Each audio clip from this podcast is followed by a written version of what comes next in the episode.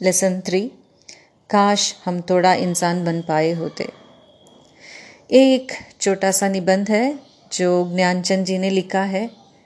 इस निबंध में आज के समाज में नारी पर, स्त्री पर हो रहे अत्याचार और उसके प्रति आदमी के दिमाग में जो उमड़ रहे भावनाएँ और क्रूरता पर लिखी गई एक निबंध है। मेरी उम्र दो वर्ष है।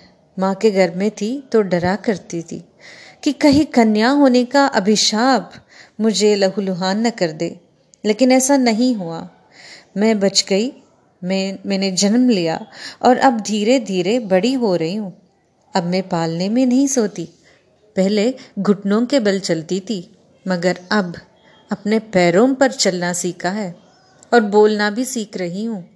मैं हर क्षण बड़ी हो रही हूँ लेकिन मेरे मेरे बड़े होने के साथ साथ मेरे मन में बैठा हुआ ये जो डर है, वो भी बड़ा हो रहा है।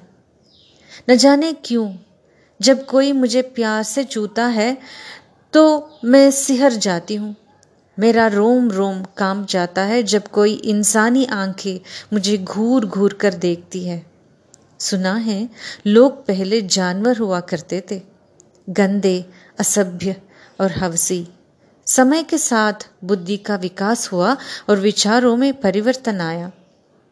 नोचना, काटना, झपटना, छीनना, ये सब छोड़कर उसने अपने लंबे नाखून काट डाले और सभ्यता की एक रेखा खींचकर कूद कर दूसरी तरफ़ आ गया। सफ़ेद कपड़े पहन लिए और माथे पर तिलक लगाकर सभ्य बन गया। मगर सभ्य बनने की प्रक्रिया में उसने एक बात नहीं सोची। ये जो उसके अंदर या उसके दिमाग में दिल में जो राक्षस था वो कहा गया? वो कहीं नहीं गया। उसके दिल के राक्षस या दिल और दिमाग में जो राक्षस बैठा था वो वही का वही है। सिर्फ़ अपने मक, अपने चेहरे पर एक मुखौटा पहन कर रखा है। इंसान बनने की जटिल प्रक्रिया का साक्षी वो जानवर आज भी हमारे इंसान को हर पल मारता रहा है और मौका मिल, मिलने मिलते ही अपने पीले गंदे दांत निकालकर हंसता रहा है। सदियों से पुरुष की पूरक कही जाने वाली नारी अनेक अत्याचार सहते आ रही है। समय साक्षी है कि इस देश की महिलाओं ने घर, परिवार, समाज और देश की खुशी के लिए अपने सारे दुखों को हँसते हुए सहा है। जो समाज उन्हें तिरस्कृत करता रहा है, उसी समाज की मर्यादा की रक्षा के लिए आगे बढ़कर कुर्बानियाँ भी दी है। इतिहास गवाह है कि उन्होंने अपने सम्मान की रक्षा के लिए अपने प्राणों की आहुति देकर भारत के स्वाभिमान को हमेशा ऊँचा किया है।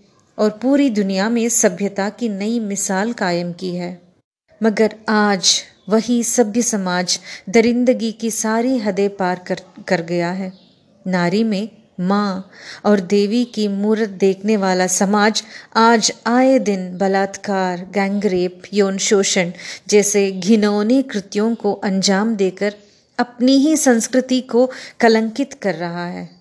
आदमी का पागलपन इस हद तक बढ़ गया है कि उसे अबोध मासूमों की नन्ही चीखे और मानसिक रूप से बीमार, शारीरिक रूप से असहायक बालिकाओं की विवशता की छींक सुनाई नहीं दे रही है।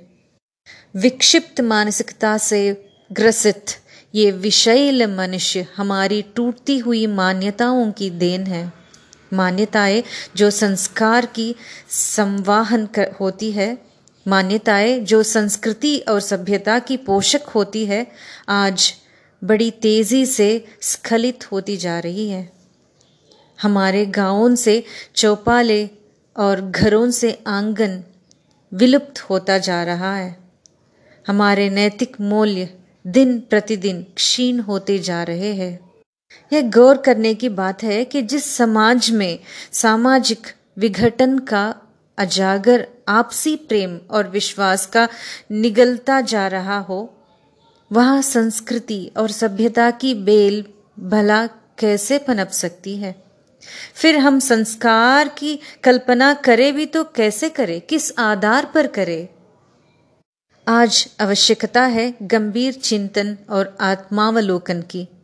अपने आचरण की विस्थापित मूल्यों को फिर से ढूँढने की। याद रखिए, अगर ऐसा नहीं हुआ तो वो दिन दूर नहीं, जब घरों की दीवारें चीख चीख हमसे इज़्ज़त लूटकर बेरहमी से मार डाली गई बच्चियों की तस्वीरों में से अपनी उस मासूम बेटी की तस्वीर को पहचानने पड़ेंगे। तब कहीं ऐसा ना हो कि हमें यह सोचकर पछताना पड़े कि काश हम थोड़ा इंसान बन पाए होते।